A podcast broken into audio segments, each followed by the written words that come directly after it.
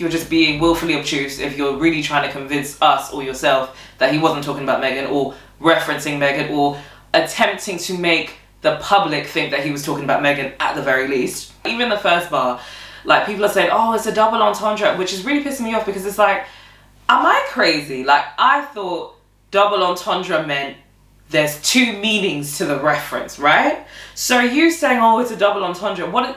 Aren't you just confirming that it means two things? So, yes, it could mean a woman is lying about getting our shots. That is clear. But are we really going to sit here and say that the other meaning wasn't meant to be that he was implying that Megan lied about getting shot? When that is a popular narrative around the toxic rappers? Really? Are we going to do that? Oh my god.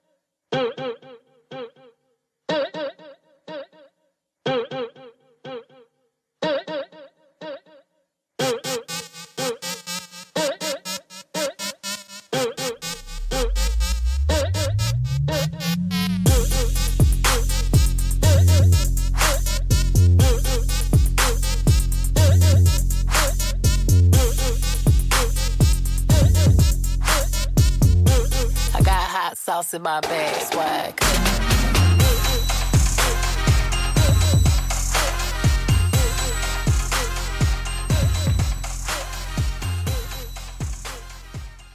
Hi everybody, welcome to Undherrated. My name is Hannah OJ, your host, as you very well know. Well, maybe you don't know actually, because maybe you just heard my show before. But yeah, going forward, I am going to be pushing my content on YouTube first and foremost because I feel like for my concept of a talk show to really be clear, I need to focus on the visual aspect of things. So that's what I'm going to be focusing on at the moment. But I am still going to have audio episodes on Spotify for now. It's going to be a little bit of a transition. But it'll probably come a time where it'll just be available on YouTube. Make sure you subscribe to my channel by clicking the subscribe button below. Um, but without further ado, let's start the show. I got hot sauce in my bag, swag. So, as always, we're going to start with hot topics. Okay, so firstly, I wanted to talk about Chuckie interviewing Murad Merali on his podcast. So, for you guys in the UK, you'll know Chuckie's a pretty well known personality here. He has his own podcast called the Half Cast Podcast. I'm not sure why it's called that, but every time I say it, I'm like, I just don't, why, uh, why that name? Anywho, he also does a lot of interviews on different other platforms as well. His interviews for JD, The Duffel Bag are pretty are the ones that will come to mind the most. But he's, you know, done a few interviews with a lot of different artists and like well known influencers and entertainers and that kind of thing. So a few days ago, he had Murad Merali on, and I don't want to say disgraced YouTuber because that sounds so dramatic, but essentially, Murad Merali is mainly known for a lot of Love Island content. He also, you know, covers like pop culture or used to cover pop culture, like hot topics, that type of thing. But it was mainly his videos about Love Island and, you know, his interviews for Love Island as well, pretty recently this year were really really successful because he was pretty much the only one like he was the go-to that people were going to to get interviews outside of the villa that weren't like you know the crisp clean cut Capital XTRA and this morning type of interviews that where they don't really tell us anything you know? So it kind of seemed like this year was like the making of like his big break kind of. And then recently he got exposed for engaging in a lot of race play a lot of foot fetish kind of stuff. I don't judge do you? But yeah he he said some pretty fucked up shit about black people he in particular i don't have the tweet in front of me but he, it was basically like i think that he was kissing his feet this black guy and he was basically saying like oh like look at this monkey kissing my feet. Trigger warning. Um, you know like he knows that all there'll ever be is niggas da da da, da. So, yeah so that was the part for me that was like oh wow okay so this is who you are. But anyway he was mainly targeting black women as a demographic. I don't even know if it was a target so much. That was mainly who the content was for. It was definitely aimed at, you know, black people as a whole. And obviously things like pop culture, hot topics, like reality stuff, is generally going to be women that are interested in it. So it was, you know, a lot of black women that would be a big part of his viewership and his, you know, like that were his fans basically. And I really don't want to do that thing that's like, oh, I always knew there was something funny about him because more time when people say that, it's like, did you really say that before? Or are you just saying that now that, you know, it's now a trend to hate this guy? But there was always something for me that hit disingenuous. I feel like people are more perceptive to realness and fakeness than a lot of people think. And I think that because I watch a lot of TV, I watch a lot of content, so I think by now, and sometimes you could be wrong because our perspective is our perspective at the end of the day, but there was just always something that felt like disingenuous about it for me.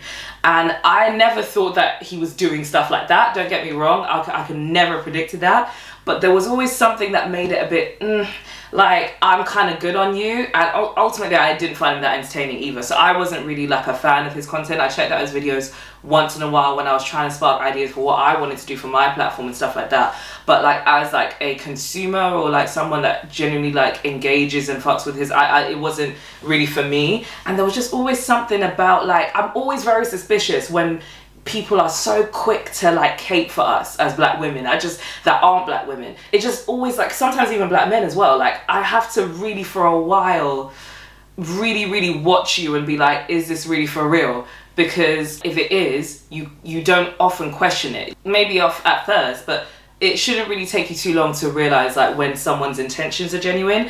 But when you kind of see them and you can't always help but side eye them it's like mm, sorry i'm just jumping straight into my perspective. But let's i just want to give you guys a little background if you didn't know who murad was. So chuckie interviewed him on his platform very recently and he got a lot of backlash for it. I wasn't surprised because it's quite random for chuckie. If you watch his platform it's usually more informal and his guests will usually be his friends or like his co-hosts or artist because he's uh, he used to be a DJ. So I think he still does DJ occasionally. So music is more of his background. So he'll usually talk to artists. If it's going to be an interview, it would usually be with an artist and he'll have like other podcasters on from time to time. But that's really it. It's not really the platform for like a serious conversation like that. Like like sometimes obviously things like racism will come up because obviously, you know, him being a black man, he's gonna talk about those topics, but it's really like more of a informal thing. So I think it was a combination of disappointment and surprise from people. So I wasn't surprised at the backlash, but Chuckie had a lot to say. So he made a Twitter thread on the day the interview came out amidst all the backlash. He said, I wasn't going to do this, but fuck it. If you know me, you know I'm not really doing all the arguing stuff on socials. I know what I'm doing and why I'm doing it. I'm a specialist at leaving people to argue amongst themselves and make their own conclusions, but let's go. Murad Pod. If Murad was a white man speaking to a white audience and those videos came out, he wouldn't have been on the pod. Murad's audience is, was, predominantly black and Asian women, some I respect. His audience and who he spoke to is a key factor in why this pod happened. Kink work and race play is a real thing, it really exists. So the questions are can you take part in race play and not be racist? If so, the next question is do you believe him? I questioned him to see what his truth was purely because he is, was, speaking to a black and Asian audience. Personally, considering the context above, I think it's fair to question him about it. Some of you might have been more happy to see me bully him, but I think that style of conversation is dead. Either way, it wasn't about me or you believing him. But as we are here though, this is a real question. Could someone pay you enough money to say racially problematic things to them in the bedroom when nobody is looking? One mil, five mil, fifty? No, I would never, I hear you say. Sure. I, I kind of don't really understand the point of him posing that question. I feel like it's a little bit deflective. Like, yeah, sure, some people would say yes, some people would say no, but I don't really feel like it has anything to do with the interview. But anyway, but if someone could, in regards to your judgment on this, you can't have a problem with the act then. Your problem would then have to be with how much a person is willing to do it for. This changes the conversation and your outrage. Again, I feel like that's just pointless deflection because you actually can't predict what people would say or how they'd feel about it because like i said some people say yes some people say no. Either way it's not really of any consequence. I don't expect everyone to have the range for this type of conversation though. Even if you disagree with intellect it's just because there are nuances. Whether you believe him is the question and it's a fair one. But because of who he spoke to his audience and the things he talked about adding the existence of kink sex work race play it was fair to question him on it. And i think i did a good job of it to be fair. Lol You'd be surprised at what people are willing to do when nobody's looking, especially for money. Sidebar I saw a few people say no Jewish person gave Kanye a platform. We are so forgiving. Have a nibble on this. Lex Fridman, Jewish, talks with Kanye. I feel like a lot of what he said was irrelevant, to be honest with you, in terms of people being upset about the interview. At the end of the day, people have a right to feel some type of way if they feel like, you know, this is somebody who isn't as popular as he was or has lost out on opportunities because he has said racially derogatory things to black people. So to have a black content creator who targets towards a black audience, invite him on to give context to it. I can understand people feeling some type of way about it. However, on the other hand, as a content creator who is also planning on conducting interviews myself, I can totally understand why Chuckie, like, Chuckie has a right to do that if he feels like it, kind of thing. Do you know what I mean? Like, I feel like sometimes people misunderstand the intention behind having someone on your platform and interviewing them because me inviting someone to give them an interview doesn't automatically mean that I like them or I feel sorry for them, I understand them, or anything like that. Like it doesn't automatically place me in alignment with them, you know? An interview is getting a story out of someone at the end of the day and putting on a platform for people to either watch or not watch. So I can definitely see both sides of the coin on that one. That being said, I watched the interview in full myself because I don't like to make judgment on just an idea of what happened. I really want to know how the interview was conducted. And I just felt like Chuckie should have. I feel like he's been doing what he's doing long enough to know that he would have got backlash for this, and bearing that in mind, he should have done it properly, in my opinion. I can understand why he feels like he did a good job based on how he would usually conduct an interview on the Halfcast podcast.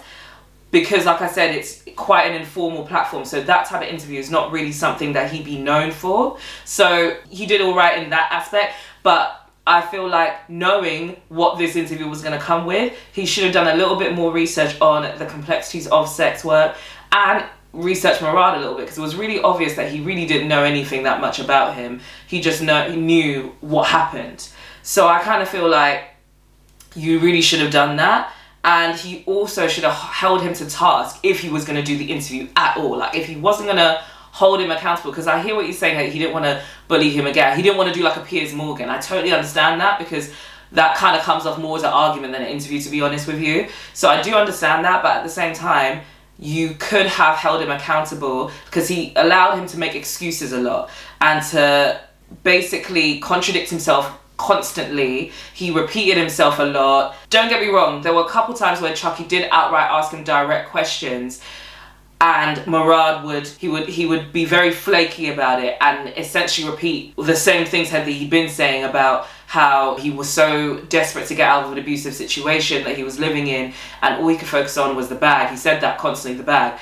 And that, you know, he could he just wasn't thinking about it like he had just dis, dis what, ugh, what's the word I'm trying to say? Disassociated himself from what he was doing in his mind to be able to carry on so that he could think about things. And my thing is, I feel like Chuckie didn't press him enough because I know it sounds so silly, but there were just little things that I was like that was seemed inconsistent for me. For example, he contradicted himself saying that he couldn't be open with it when he did eventually get a platform and tell people about his history because he was scared about being able to go back to his country because he would get killed there or that his family wouldn't fuck with him, like those kind of things. But then at another course in the interview, he said that he did want to tell people, he just didn't know how. And I was like, okay, so which is it? like you kind of contradicted yourself there. And I feel like Chuckie should have really walked with him and asked him more pressing questions in the journey of him being a sex worker and saving up because I, I just, and I really don't want to contradict someone's abusive surroundings because I believe him in that aspect. Like, I would never contradict anyone. Uh, abuse is, is so heinous and common, unfortunately, that I'm never really going to sit here and have a hard time when someone tells me that they've been through that situation, even though people do lie about it. More often than not, people are telling the truth. So I don't think he's being dishonest about that. But there is something that is ringing a bit weird for me in his process because it sounds like he was saving up for a deposit to buy a house or buy a flat, which really threw me because I was like, if you're living in an abusive situation and you are also having an abusive job as a sex worker, because he told stories about how he was abused by other people when he didn't do or say the things he wanted to say when he asked why he would do race play and things like that. So you're being abused in your job to get out of an abusive situation as well. It's just abuse on every side. Why would you not rent? Like, do you know what I mean? Like that to me, and I know that sounds so silly, like that's such a silly thread to pull, but like it, it just for me, if it's a matter of life and death, I'm say at the very most I'll do it for a few months and have enough to rent a place and then I'll get a normal job. Do you know? I just really didn't understand like it, it just didn't make sense to me. I feel like and that's why I said he kept referencing the bag, the bag, the bag. I feel like it's just something he did for money that he's not sorry about, that he doesn't really feel like it was a big deal. Like he didn't seem sorry or apologetic or like because for me, and that's what I will say about Chuckie, and regardless of the fact that I felt like he could have done a much better job with interviewing, he didn't really press him enough, and I kind of feel like he probably shouldn't have bothered if he wasn't going to do it that way. But what I do like is that he did ask the only question that I wanted to know the answer to. Given your history, I'm paraphrasing, but this is essentially what he said to Murad. Like, given your history and you know the things that you said and what you've done in regards to race play and the, the derogatory language you've used, why did you think it was appropriate to make the type of content you're creating and cater towards a black audience, knowing that you have history being like, let's just, uh, for me, yeah, cool, you're providing a service, but you were being racist to, in that service, so I can't really. I can't separate that. Like, I'm sorry, like when you're calling us monkeys and dirty niggas and we're all dirty, do you know what I mean?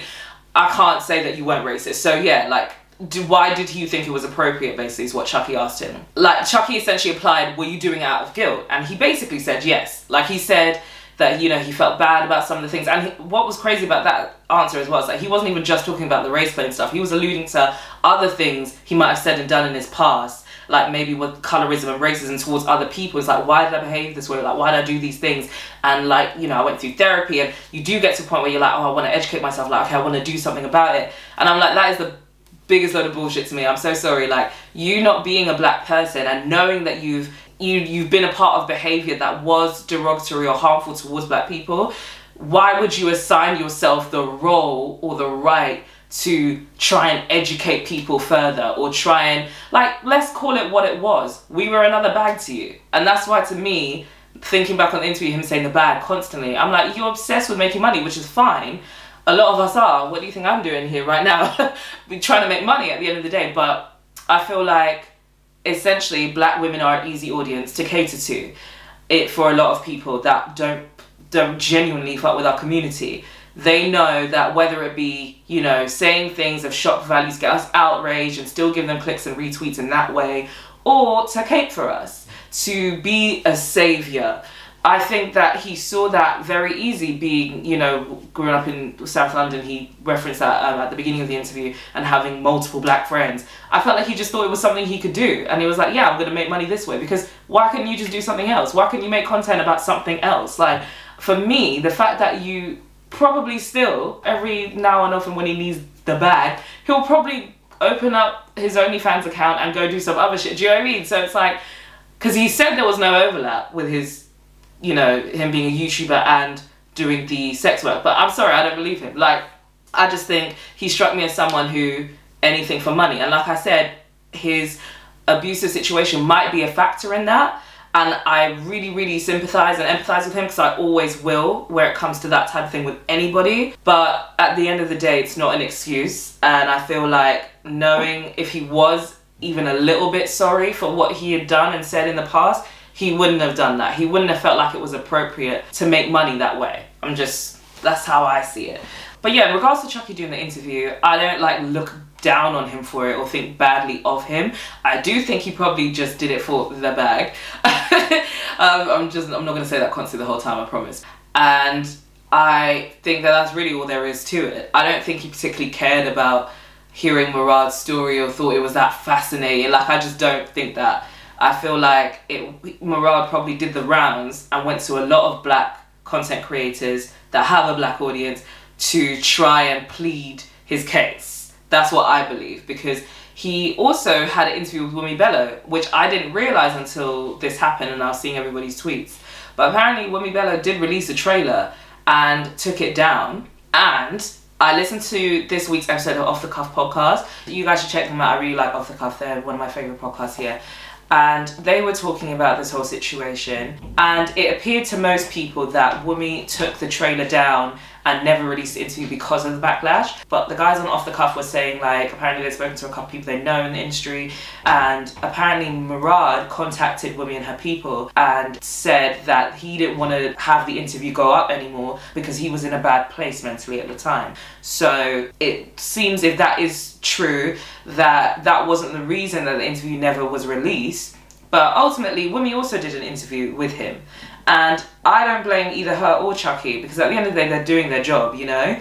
And I feel I, I somehow missed that tweet out of the thread. But I did remember Chuckie also tweeting something like, you know, people tend to say like, oh, it's for the culture and not really understand like what that means. Like they have a certain expectation of what black podcasters and black content creators are supposed to do. And there's black people in this space that do all types of different content should they not do certain things because they you know some people find it like not for the culture type thing? And i did actually agree with that amid a separate conversation but ultimately sometimes i feel like you know there is a little bit of pressure on our people that are in the media space to not do or do certain things or have to fall in line. And I feel like where it's the context of an interview, I don't feel like they have to follow those boundaries. I'm sorry. Like, and again, I think that might be my bias because that's the content I want to make as well.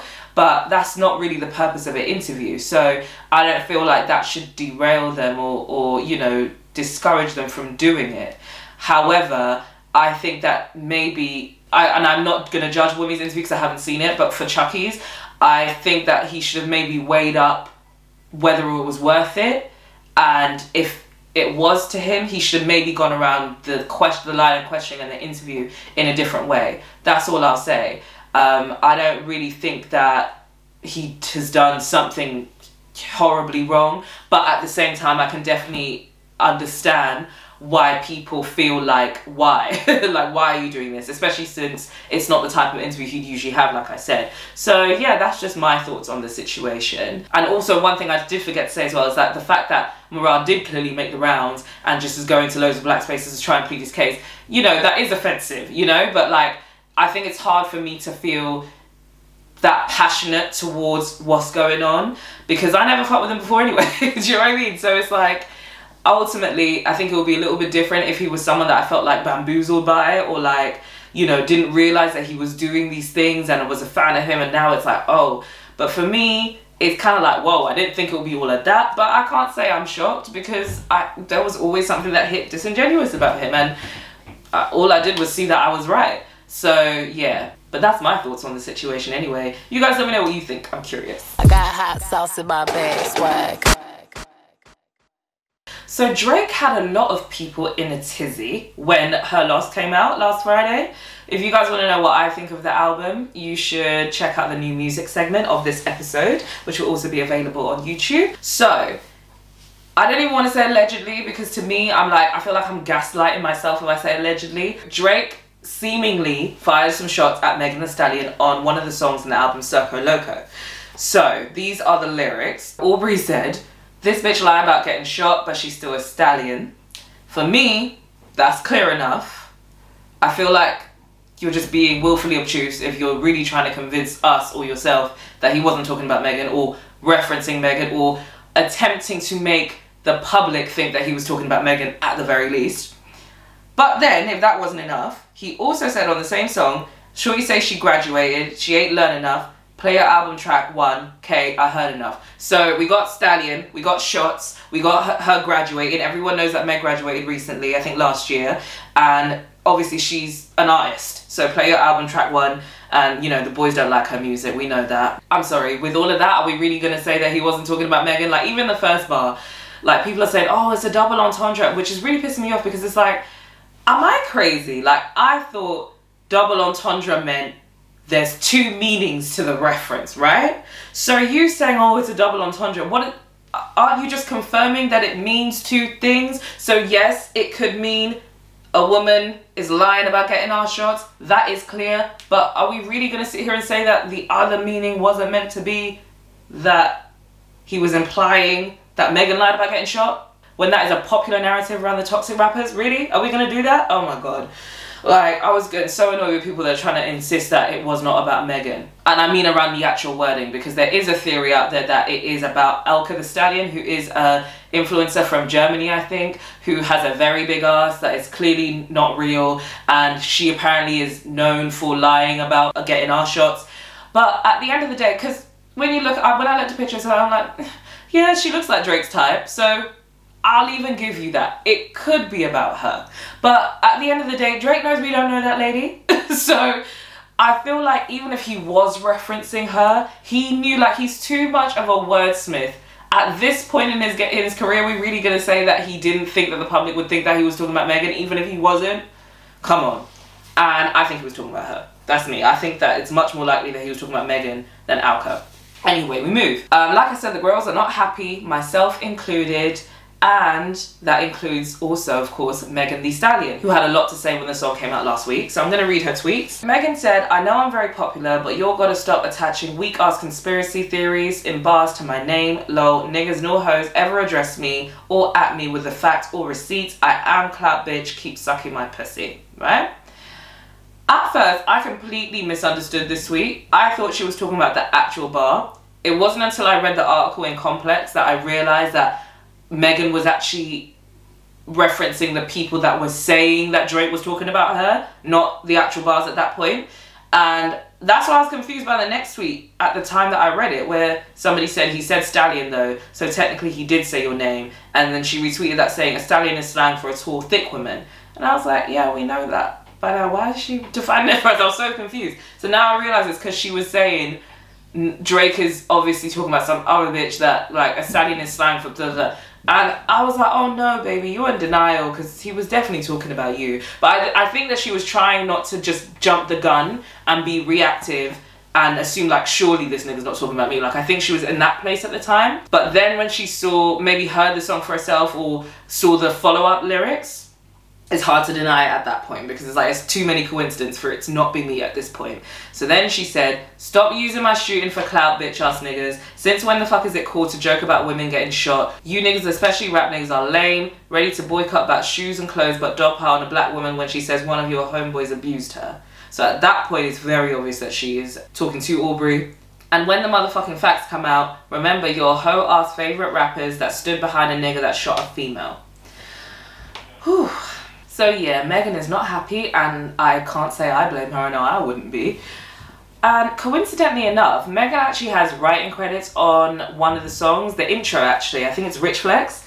And that's because 21 Savage um, kind of mimics her flow on there. So she has credits on that song. So I feel like that might have also partly have been why she was like, nah, this nigga's not talking about me.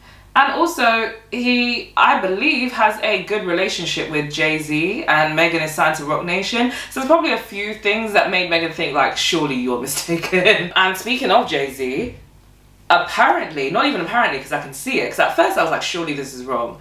Because I forget that man has Twitter, but he does have a Twitter account. So he clearly is on there from time to time. And Jay Z did like and unlike a tweet by Marc Lamont Hill, who works for BET News.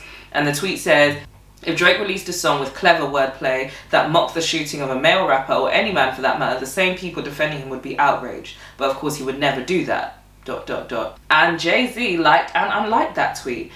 And yeah, that to me is very interesting. And it basically just makes me arrive at the question that ultimately I was asking when I saw all of this.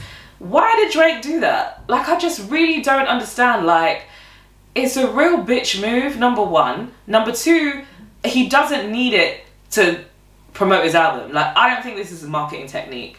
He is he's Drake. He doesn't need that. And yes, artists, all big artists rely on certain things to make sure that their album does what it needs to do. But I just don't feel like Drake needs to do something like this. I don't understand what the need was.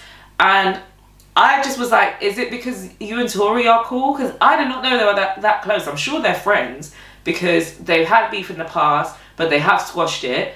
And at first I was thinking, are they really like cool though? But I remember Tory being on the Breakfast Club right after that thing happened where Drake went on stage with uh, Tyler the Creator and everyone booed him. And I remember Tory being on the Breakfast Club not long after that and saying that he spoke to Drake and they were laughing about it and whatever. And he was kind of comforting, being like, you know, it's, it's all right kind of thing. So I was like, okay, well, if Drake is, if Tory's one of the people that Drake's talking to about that, I'm sure that they're, they're pretty good friends.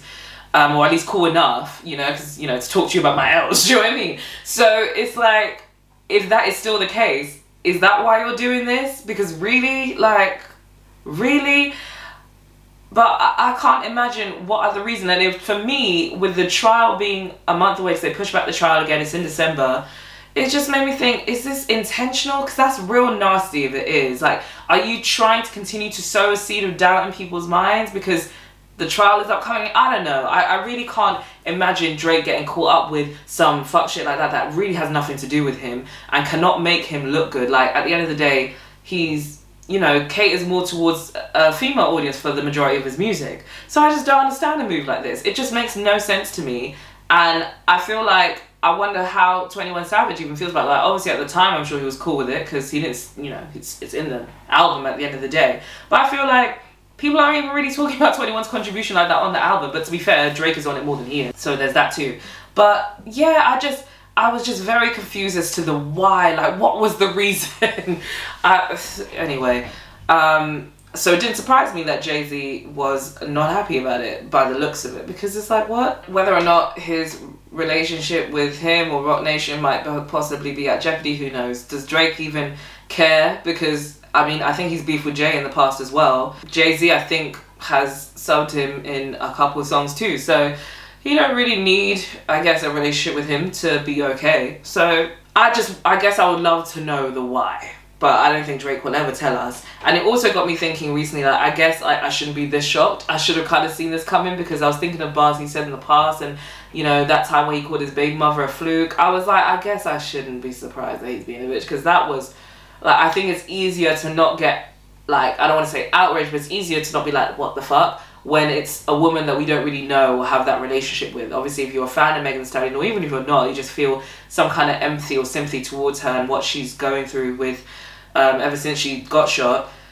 It can be much easier to be like, wow, that's fucked up. But like when you think about him like disrespecting the mother of his child like that on a song, the biggest artist in the world, it's like, wow. So really, like, so yeah. Another theory I have, and I didn't spend too much time focusing on it because I really don't like to blame the girls when the guys do shit like this.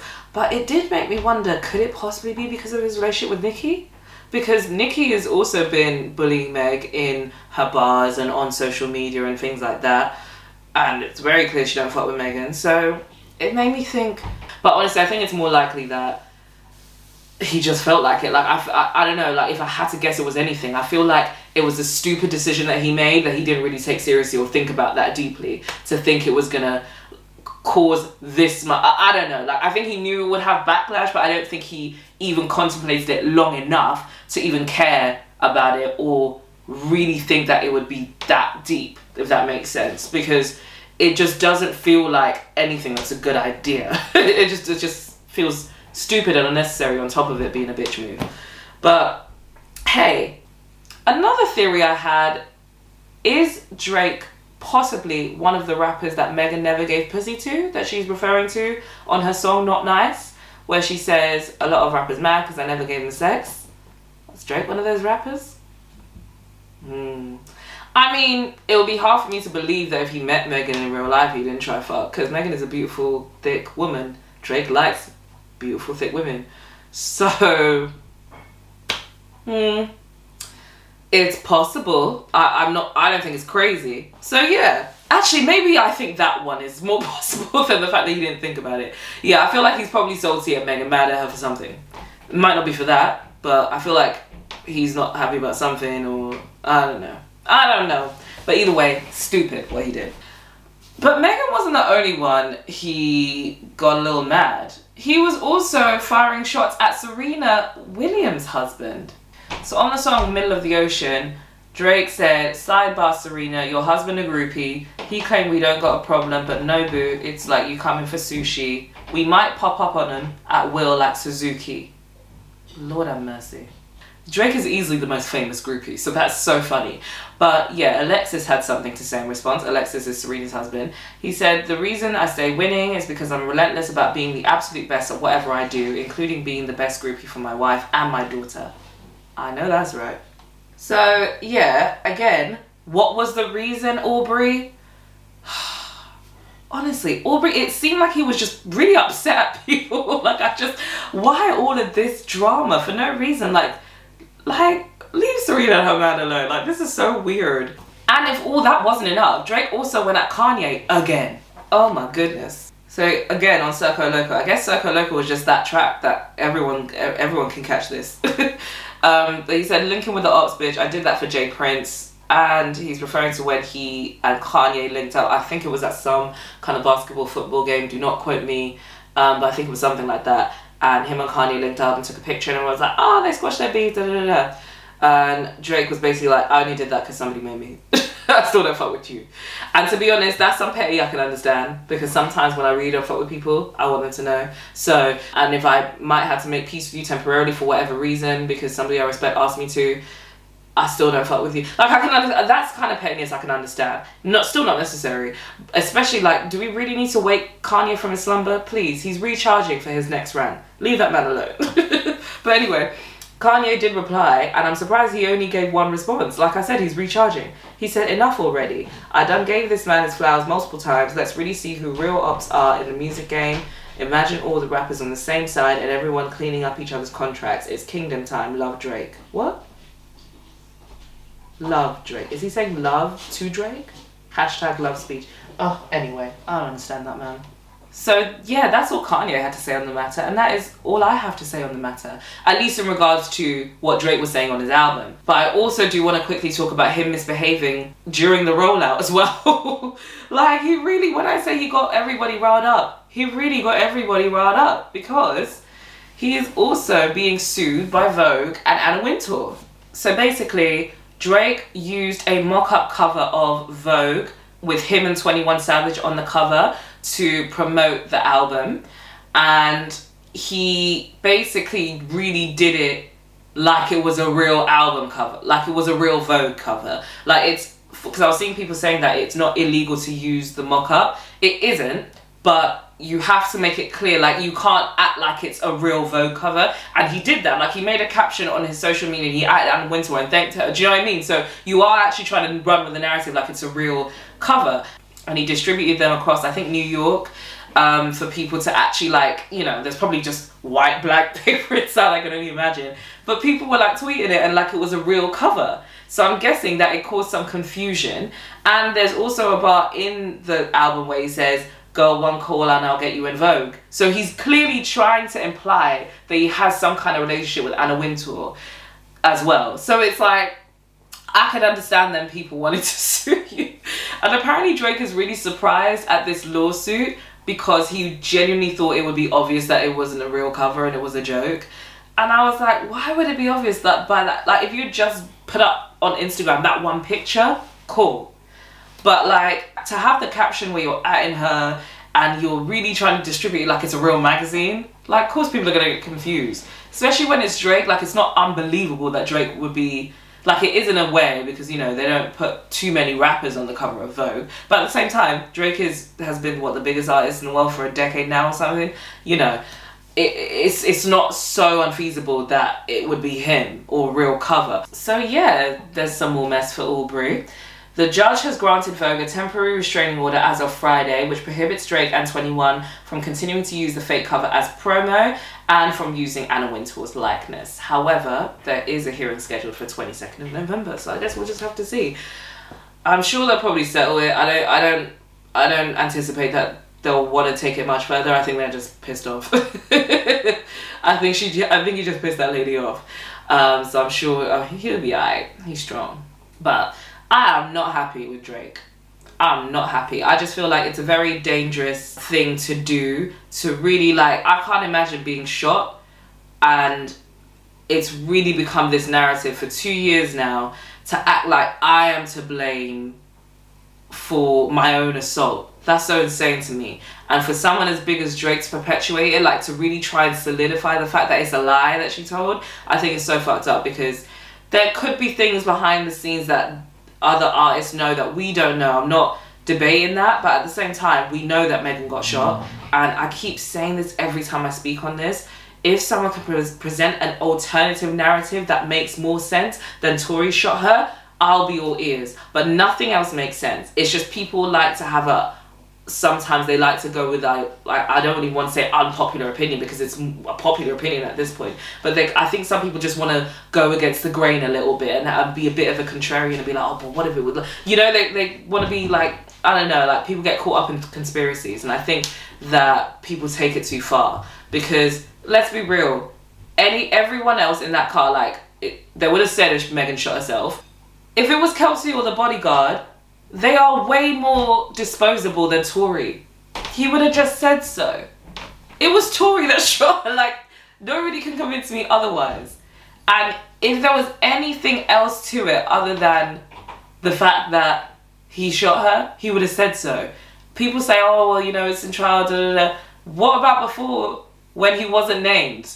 He had ample time to clarify what the situation was.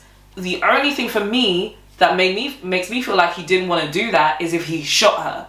And I think he shot her by accident. I think that's why everybody's mad. Is that yeah he shot you, but he shot you by accident, and you should never said anything, and da da da da. At the end of the day, he still shot her. So it's like? Like, what's the where's the lie? Where's the lie? Oh, I just I just think it's messed up, and I hope that Megan is okay. And I really hope because when she keeps referencing these facts that are going to come out, and I'm very intrigued to see what they are because if there is clear cut proof, actually, to be fair, there has been proof. Haven't we seen that text from Kelsey that says Tory shot Meg? And they put that on Gayle King's platform. And that's a huge platform. You can't just put fake text on there. So I think it's funny that we actually have seen that and nobody says anything. Obviously, that's hush hush. But and, and no one talks about it. Obviously, it's way, like I said, more popular at this point to just dispute what Megan's saying. But I am intrigued to see what else might come out in this case, and if it's undebatable at that point. So many people owe her an apology. So many people. But child, in regards to Aubrey, that's it. And I hope this album does what it needs to do for 21 because, like I said, a lot of talk about Drake, not much about 21. so, anyway, shout out to that man. I like 21 Savage. I got hot sauce in my bag, swag.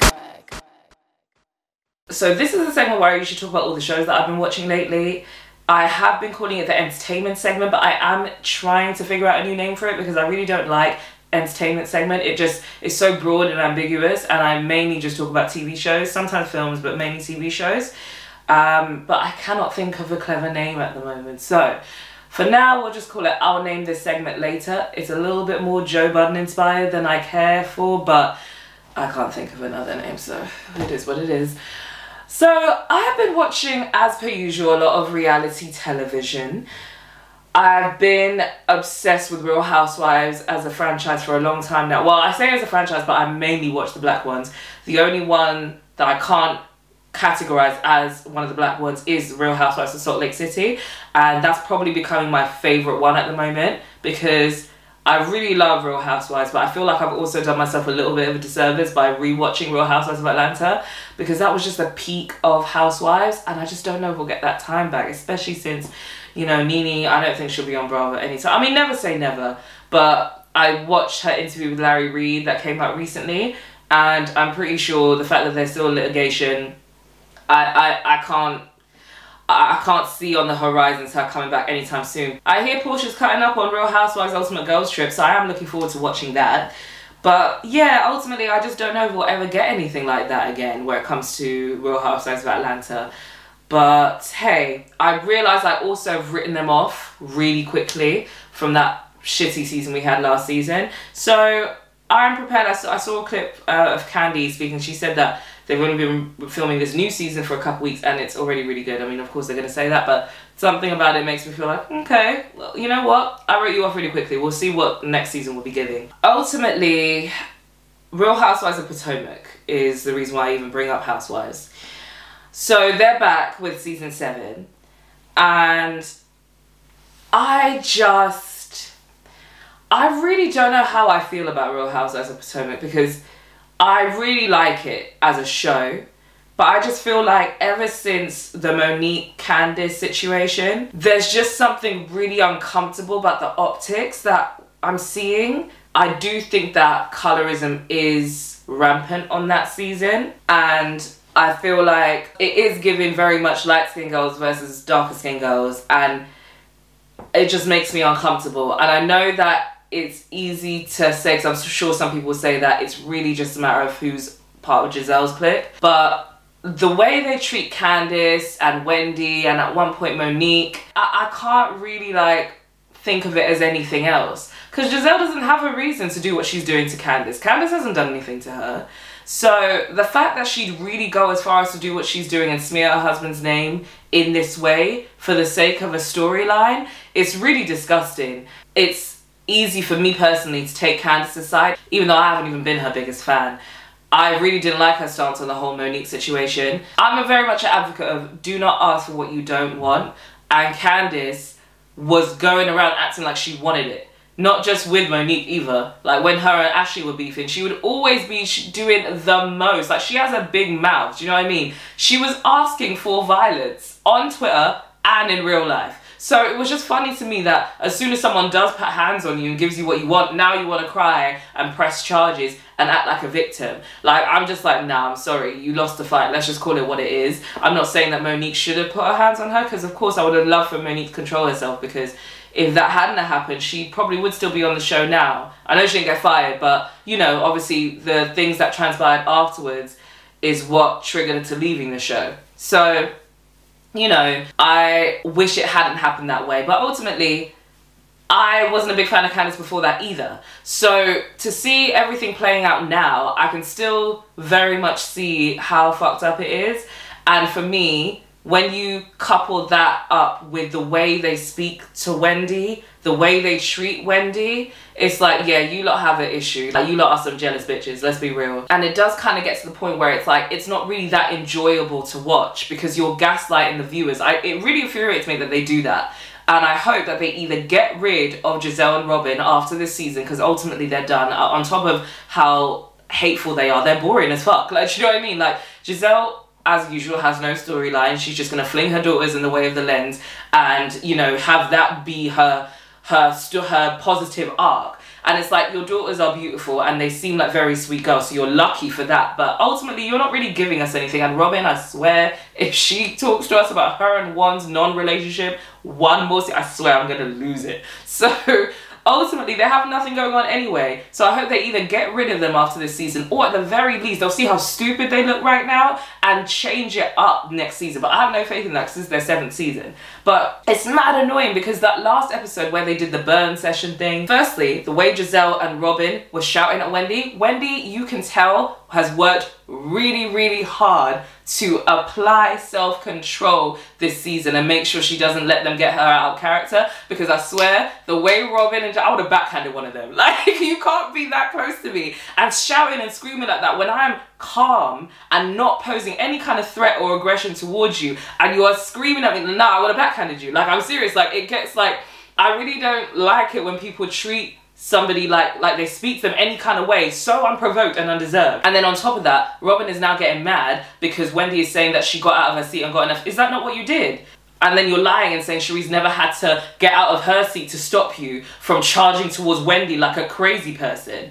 It's all filmed. Like, you look so ridiculous. And they're still gonna continue to gaslight us at the reunion because usually I'll be looking forward to the reunion, but they're still gonna continue to gaslight us at the reunion. And we also know that at some point, Mia is gonna have some kind of beef with Wendy and throw a drink at her. It's just like the way they're treating Wendy is so not cool, and I can't to me, you can't tell me that it's because of Wendy talking about Gizelle's husband last year. Like, Gizelle didn't do something to Wendy to make her do that. Like, why are they trying to rewrite history? It's giving Contessa on Married to Medicine. It's really like they forgot that we watched them last season too. Like, we saw you. So it's just like, it's mad weird to me how they're really trying to paint a narrative that Wendy came for them unprovoked and that's why they don't fuck with her and she's a horrible person, this and that. It's it's almost like bullying because I just don't feel like Wendy cool. I understand that some people really just don't like her. I don't know why. I feel like she came off really condescending the first season,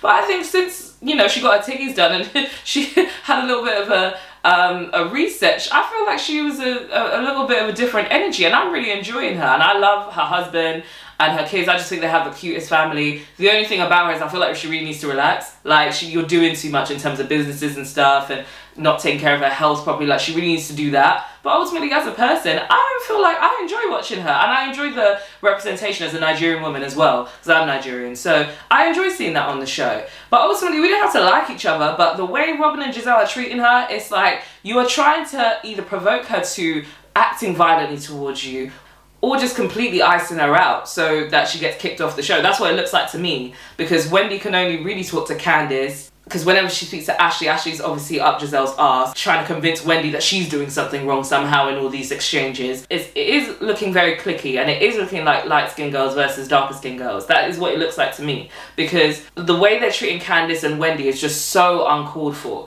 And I, I hope Candiace wakes up and realizes that she can't trust Robin either because that is Gizelle's sidekick at the end of the day. But yeah, that's my thoughts on Real Housewives of Potomac so far. I feel like it's time to get rid of the, the Green Eye Bandits. Mia, mm, I mean, there's some things I kind of liked about Mia in the beginning. Now I'm a bit like, okay, what are you about to do? Kind of thing. Like I'm just looking at her like this. And ultimately it Candiace I feel like is is starting to make me like her again. I'm really happy for her in terms of what she's doing with Deep Space Deluxe. It's such a big deal that she's gonna have Trina on the deluxe version of the album. That's huge and I love Trina. So I'm really looking forward to hearing that and I really liked Candiace's album as well. Deep Space is really good. So I'm I'm ultimately happy watching her story and I completely sympathize with what they're trying to do to her because it's really fucked up. And when you think about Chris as well, like Chris has not done anything to you, like you're really, really fucked up. And for Ashley to try and compare it to her husband or ex-husband, whoever he is to her at this point, it's like, no, babe, that's not the same thing because your husband's actually a pervert. That's different. He really did that shit. So that's not the same. That's not the same. It actually does show that Candiace, there's more to her personality than we've seen because um, we've seen a lot of the bright side, a lot of the negative, and I do think that the fact that she was even willing to give Ashley a chance and tr- really try and be a friend, despite the fact that Ashley can't be trusted, clearly as we've seen now, I feel like good for Candiace. Like at least you tried, and at that point, you can only say that like I've I've given you as much as I can. Like I've done all I can. So she can drag Ashley for filth every time she sees her, as far as I'm concerned. Because Ashley, that the way she said, oh oh, this the pendulum always swings the other way. It's not so nice as I was like, oh, you really are a nasty bitch. Like, no disrespect. I know I don't know these women. They're real people and everything, but that's fucked up what they're doing to Chris. And I'm glad that production are producing receipts at every turn because you can see they ain't trying to they ain't trying to have no smoke with Candiace clearly. But ultimately, I do enjoy the show. It's just not very nice to watch this reenactment of Mean Girls, the colorist version. You know, like it's just I'm not really feeling that so much. But I'm not mad at the season so far. And yeah, as always, Real Housewives is, is giving me what I need as a franchise. But maybe next week I'll speak on Real Housewives of Salt Lake City because I'm really enjoying that. I got hot sauce in my bag, swag. I've also been watching Love is Blind. The season is over now, so I no longer care, so we're not going to get into that. But I do just wonder what you guys think about this whole Zanab Cole thing. I really don't think that Zanab, from my perspective, when I watched the reunion, at first, when I saw that whole cutie scene and everything that, you know, Zanab was saying, I don't think that she was trying to outright lie and paint Cole in a bad light. I, like, I don't think she was trying to fabricate things. I think that they just had two very different perspectives. And I've been saying throughout the whole season, Zanab has deep insecurities and issues that she needed to work through before she went on the show. She was basically the Danielle of that season. And I feel like in that situation, with the cuties thing at least, because that's the only thing we could really judge by, because we didn't see anything else that she's alleging. I don't think that she was trying to lie on him. I think that she genuinely just had a different. I think she got triggered because you can tell that her appearance is a huge part of what makes her feel that way. And I think she probably has been in relationships where men have made her feel like that, that she can't you know, she has to be very wary of what she eats, especially around them. And, you know, I feel like that's been an issue for her. So I feel like she got triggered in that moment and that's what she thought Cole was doing, even though it wasn't. I do I do think that he wasn't trying to imply that. Like when you add the context of, you know, we're about to have dinner, do you really want to eat that? I really don't think that that's that's not how it came off in the scene anyway. And I don't think Cole is a nut is a bad person. I think he's very immature and he needs to work on tact. That is not something that he possesses. But ultimately, I don't think he's a bad guy. I think that he probably definitely says stuff that's stupid that hurts her feelings, and I don't understand how you don't know that that's gonna hurt someone's feelings. I, I definitely he gives me that vibe, but I don't think that he's like somebody that would be emotionally abusive because I feel like that's what Zanab was trying to imply, and I don't think that that's not what it was giving. But who knows? Maybe there are some things I always like to when I didn't see it. You never know in it, but when I saw Zanab's non-apology. It was like okay now this is weird. And that makes me wonder whether the the story about him kissing the girl the day before the wedding is true. Because that was weird. That was the only thing that rang weird to me. Because the guys seemed genuinely confused when they were trying to figure out what girl he would have kissed. Because it really seemed like they were at a guys only bar and they didn't go anywhere else. Because they all looked hella confused. Like i know men usually will back each other so usually i wouldn't think anything of that but they generally seemed like, what? Like how? Where? like and Cole as well. So and the way he was crying, I felt bad because I think like he was genuinely like not intending to be that dickhead, you know, that Zanab was painting him out to be. But ultimately, it was it, the reunion just went a little bit weird to me anyway because I felt like it was a lot of focus on Cole when they didn't give Bartise any smoke, hardly. And I was like, I thought we were gonna focus on cross earring man. No? Okay. like, so that was disappointing. The way he treated Nancy the whole season, you could tell he wasn't serious about her. I didn't like the fact that him and his family were kind of making her feel bad for her opinions and her choices on abortion. I feel like as a man, especially, it's not your place to make a woman feel badly about the choices she'd want to make with her own body. I understand that they were discussing, you know, their potential child, but I felt like it came off very judgmental of her, and I didn't like that. And yeah, and the way he was speaking to her family on the day of the wedding, I was like, no, why are you being an asshole to them? I just felt like that was disrespectful. And I really wish that Nancy wouldn't have piped up so much and let her brother rush him. I was waiting for her brother to put hands on him. oh my god, I wish they brought her family to the reunion. Then we would have got a show, you know? I did enjoy Love is Blind this season. I did think it was much better than last season in terms of casting choice. Not any better than season one in terms of the relationships, of course. Nobody can ever match Lauren and Cameron. It's just not gonna happen.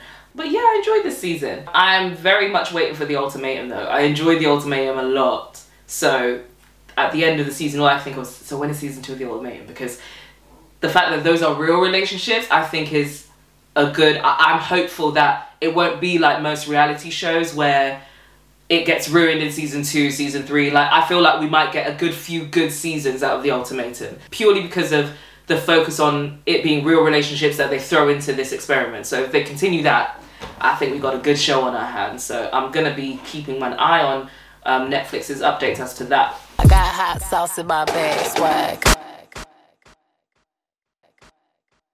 I've also just finished watching The Crown season five. So I'm not gonna lie, this season was a bit lackluster for me. I'm not even entirely sure why, to be honest with you, but I can definitely say it's the season that I've enjoyed the least out of the five so far. I think it might be because it's the closest to a time, the time that I grew up in. It literally was the time I grew up in. It's just I was, you know, very young. I was a baby at the time. So I don't have any memory of these things. It's just, you know, things that I found out later on that my parents told me and that I looked up, documentaries, that kind of thing. But obviously, living in that time, you feel much closer to it. So it didn't feel like I was being educated on that much. And I feel like ultimately what makes me enjoy The Crown the most is that it's a very entertaining TV show, but you get informed and educated about so much of what went down with the royal family and the whole history of Queen Elizabeth's reign that you wouldn't really be aware of. So I feel like that's a huge selling point, and because I knew a lot of this already, it ultimately wasn't. I I, I would only assume because the acting wasn't like bad. That's the thing. It wasn't badly produced, directed, or acted. So I can only assume that that's the reason why I was like. Mm, because the parts that I enjoyed the most are, you know, learning more about Muhammad or anything, because I didn't know anything about them really, about Muhammad Fayed and Dodi Fayed.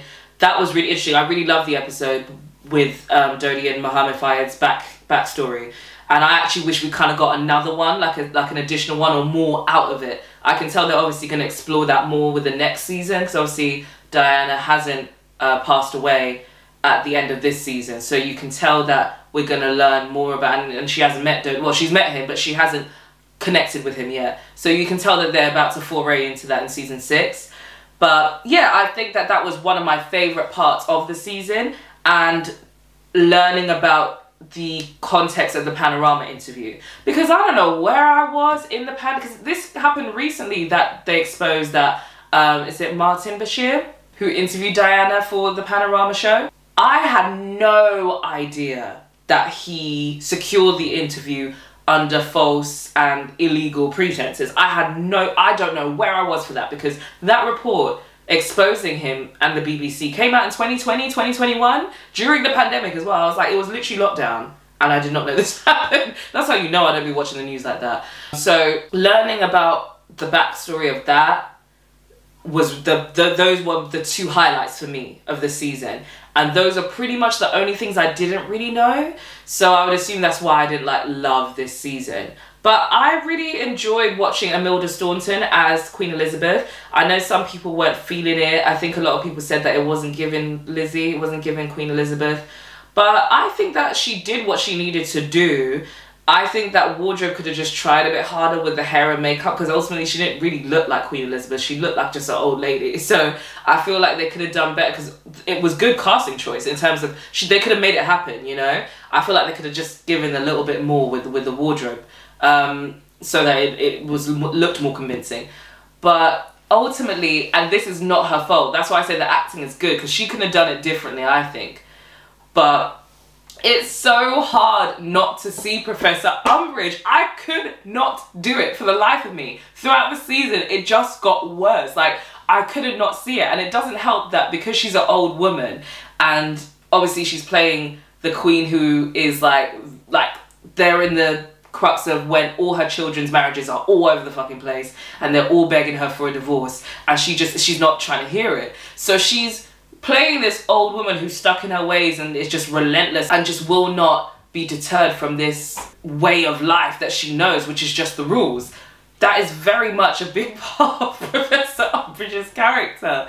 And I promise you, you guys, where we got to the part where Diana came to tell the Queen about the panorama interview, it wasn't even intentional. In my mind, as soon as that happened, all I could think of was the part where Harry has to tell Professor Umbridge about the Quibbler interview. I promise you, I'm such a Harry Potter nerd, as as you can tell.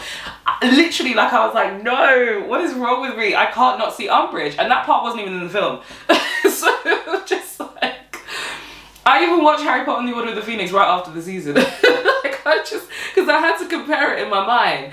And I was like, she really tried. That's when I kind of determined, like, nah, she really did what she had to do because there is actually a distinction. Professor Umbridge is I- intentionally evil, and there was a different kind of air in that role. But there's just something about her commanding the role that is just it's, it's giving Umbridge, and I couldn't not see it. But she did a good job, I thought. I think Elizabeth Debicki did a good job as Diana as well and yeah, yeah, I think that it, they did what they needed to do. Honestly, as as a as, the, as a cast, I think yeah, but I think that the actors all did what they needed to do. It just wasn't hitting for me. What I will say is, I do not want to hear any noise from the real royal family, from the media, or any crazy royalists online. Because this season, you could tell the writers intentionally tried to make Diana and Charles as layered as possible as characters and not make it to Diana's so perfect and Charles is such an evil prick that we hate, you know? They you could tell they tried to layer the both of them and kind of bring to light the good and the bad in both of them and highlighted the complexity of the situation that they were in, the fact that they were both kind of forced into this marriage in a way. And I feel like that was Charles's best representation that we've seen so far on the crown. They even had that episode where they made it about the Prince's Trust and were like, oh yeah, yeah, he treated Diana terribly, but look, look what he did. But do you know what I mean? Like so there was even parts of the season where I was heavily and passionately agreeing with his takes, and I was like, what is going on? Um, in terms of him wanting to be more modern with how, how the crown went about things. So honestly, I ain't trying to hear it because if you're, if I'm gonna really look at it objectively, I felt like Charles came across a little bit better than Diana did this season, purely because you always are gonna feel empathy to Diana, and I still am a Diana stan regardless. Like I'm never gonna fuck with Charles like that, but there were parts that were a little bit uncomfortable to watch. And obviously, again, this is a fictional version of what we know. But you know, certain parts where Diana was like speaking to William about how she was feeling and her experiences, and you could tell that William was uncomfortable.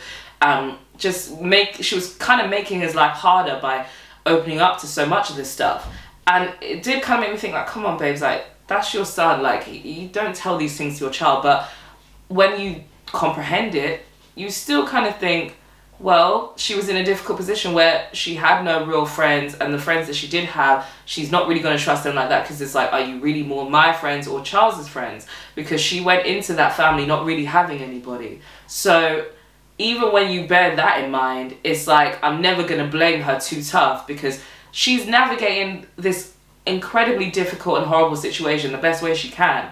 That's not always going to bode too well on how she looks and how she behaves sometimes. But ultimately, she was still very much more the victim in this situation than anybody.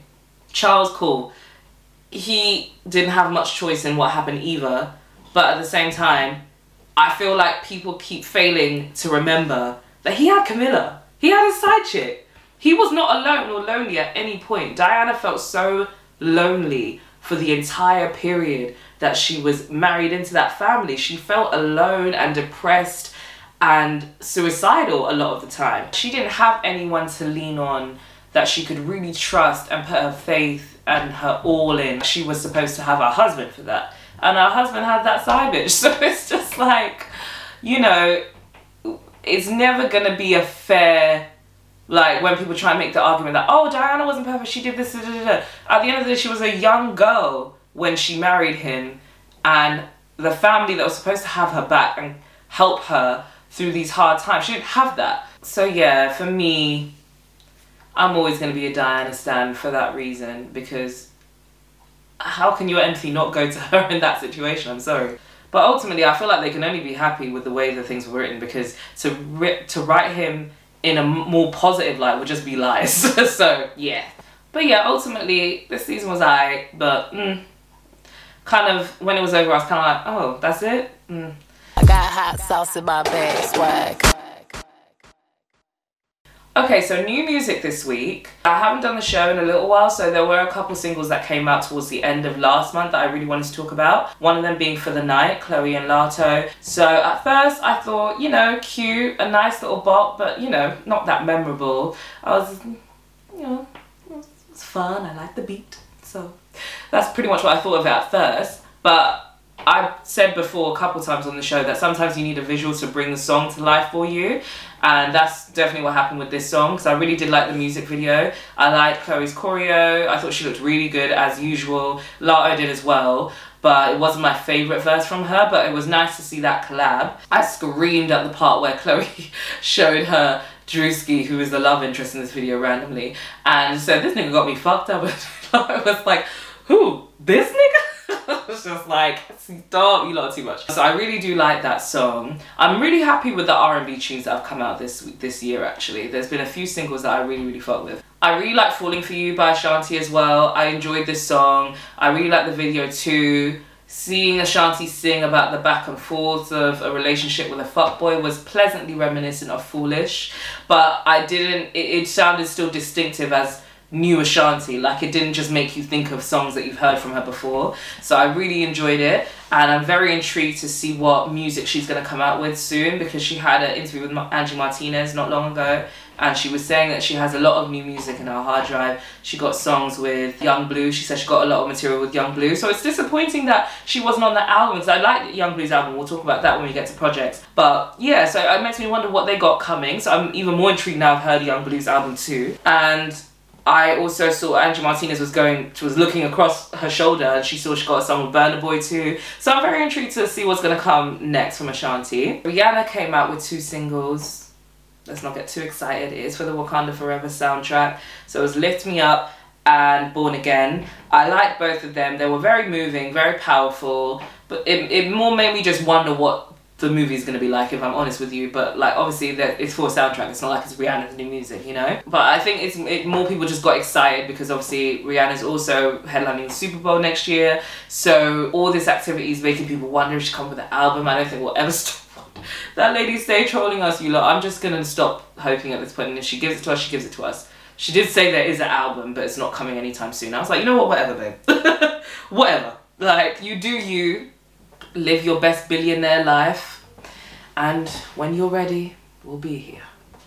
I'm just gonna not have my hopes up at this point. I hope she's good though. But yeah, I enjoyed the songs, especially Lift Me Up. It was very, very powerful and moving. I loved it. The one, Stefflon Don, that came out this Friday. So for me, I really like Stefflon Don's music. Her singles, they hardly ever miss for me personally.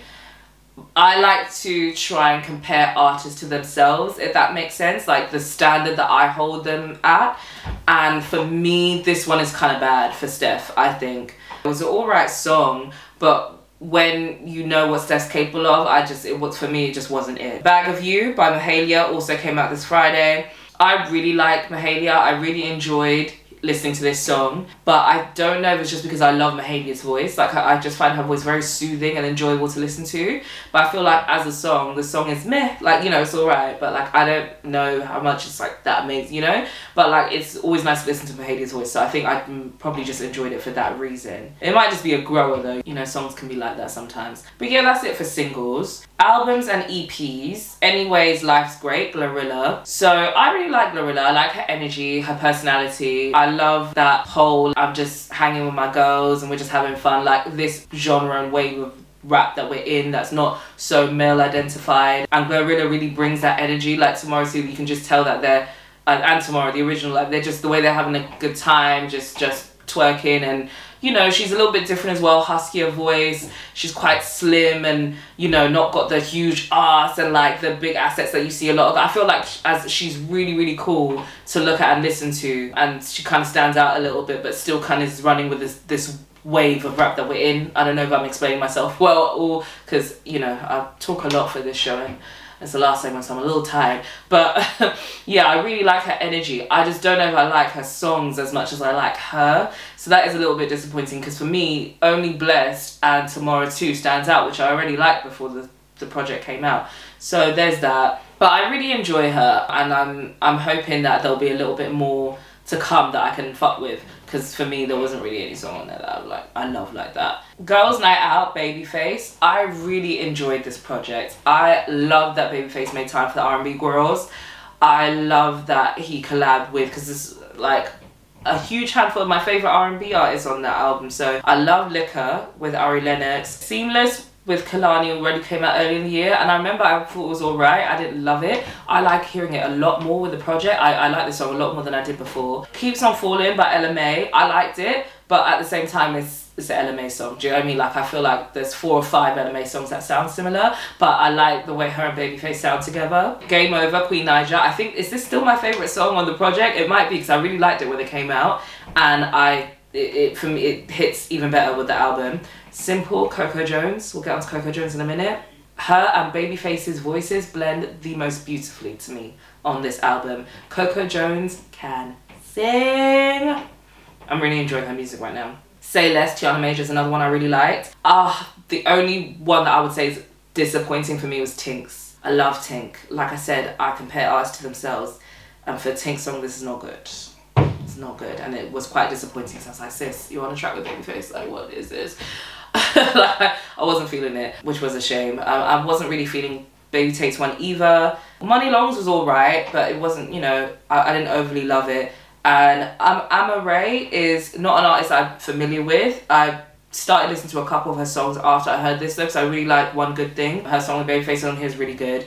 And Girls Night Out with Doechii I thought was nice as well. I thought it was a cute little track. Because it's very much I know, I know it sounds stupid, but it's literally Girls Night Out is exactly what you picture when you hear the song. So it's a little bit different of Doechii's vibe so far, but I like it because it makes sense for the album, and I think it's it was a refreshing change of pace because it's a little bit different from Doechii's usual energy. So I enjoyed hearing it. So yeah, I really like that project. I'm definitely um, going to be playing it a lot this month.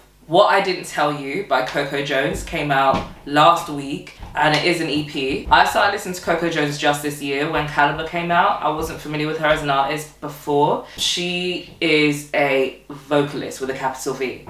Her voice is so beautiful, so gorgeous.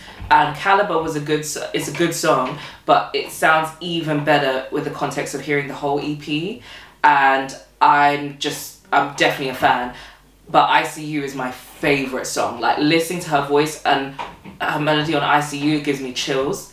But ultimately, as an EP, I, I liked a good half of it. I like Crazy for Me a lot. Uh, I like Calibre even more, like I said, and um, I also like No Chaser. So, and ICU is my favorite. So, yeah, really, really enjoyed that project. Her Loss by uh, Drake and 21 Savage came out last week as well after all of that drama, I wasn't even feeling this album. But to be fair, this wasn't for us. This is definitely one for the boys, the the huge lovers of trap music. I can't say that's really me. So yeah, I would, really wasn't feeling this album like that. And I'm not even just saying it because Drake was acting like a B I T C H. Get it? Because Megan has a song called B I T C H. Anyway, um, but yeah, I really wasn't liking it, but I do think that him and 21 Savage collab real well together. Like they sounded good together. It would have been nice to hear a little bit more 21 Savage because it was definitely 75% of it was Drake, but they do sound really good together. Like they bounce off each other really well. I quite like Broke Boys and Spin About You. Those are the only two that I would say that I, I liked.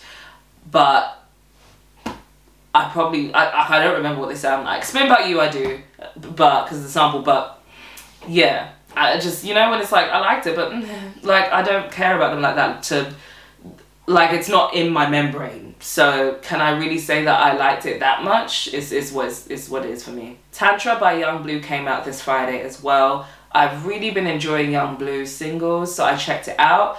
At first, when I listened to it, I was like, oh, is this going to be disappointing? But around the time we got to Love in the Way with him and Nicki Minaj, the second half of the album, I really, really enjoyed. Most of the songs that I liked are the features, so I don't know how much Young Bleu stood out just himself, because I feel like the only one I like with just him is Rich Killers, but I'm gonna give it another listen. Uh, but I did the ones that I liked, I liked a lot. Like I really like Loving the Way sounds so much better on the project. I liked it before, but it sounds so much better with the whole um, hearing it with the whole album. Freak Freak, Kelly Rowland, really like that. Life Worth Living with French Montana. I really like that too. Um, Your Love is Dangerous with Lucky Daye. Lucky Daye's been killing the features this year. I enjoyed that song. And felt Feel It Inside with Ty Dolla Sign. I really like that song as well. And Walk Through the Fire with Ne-Yo. Beautiful.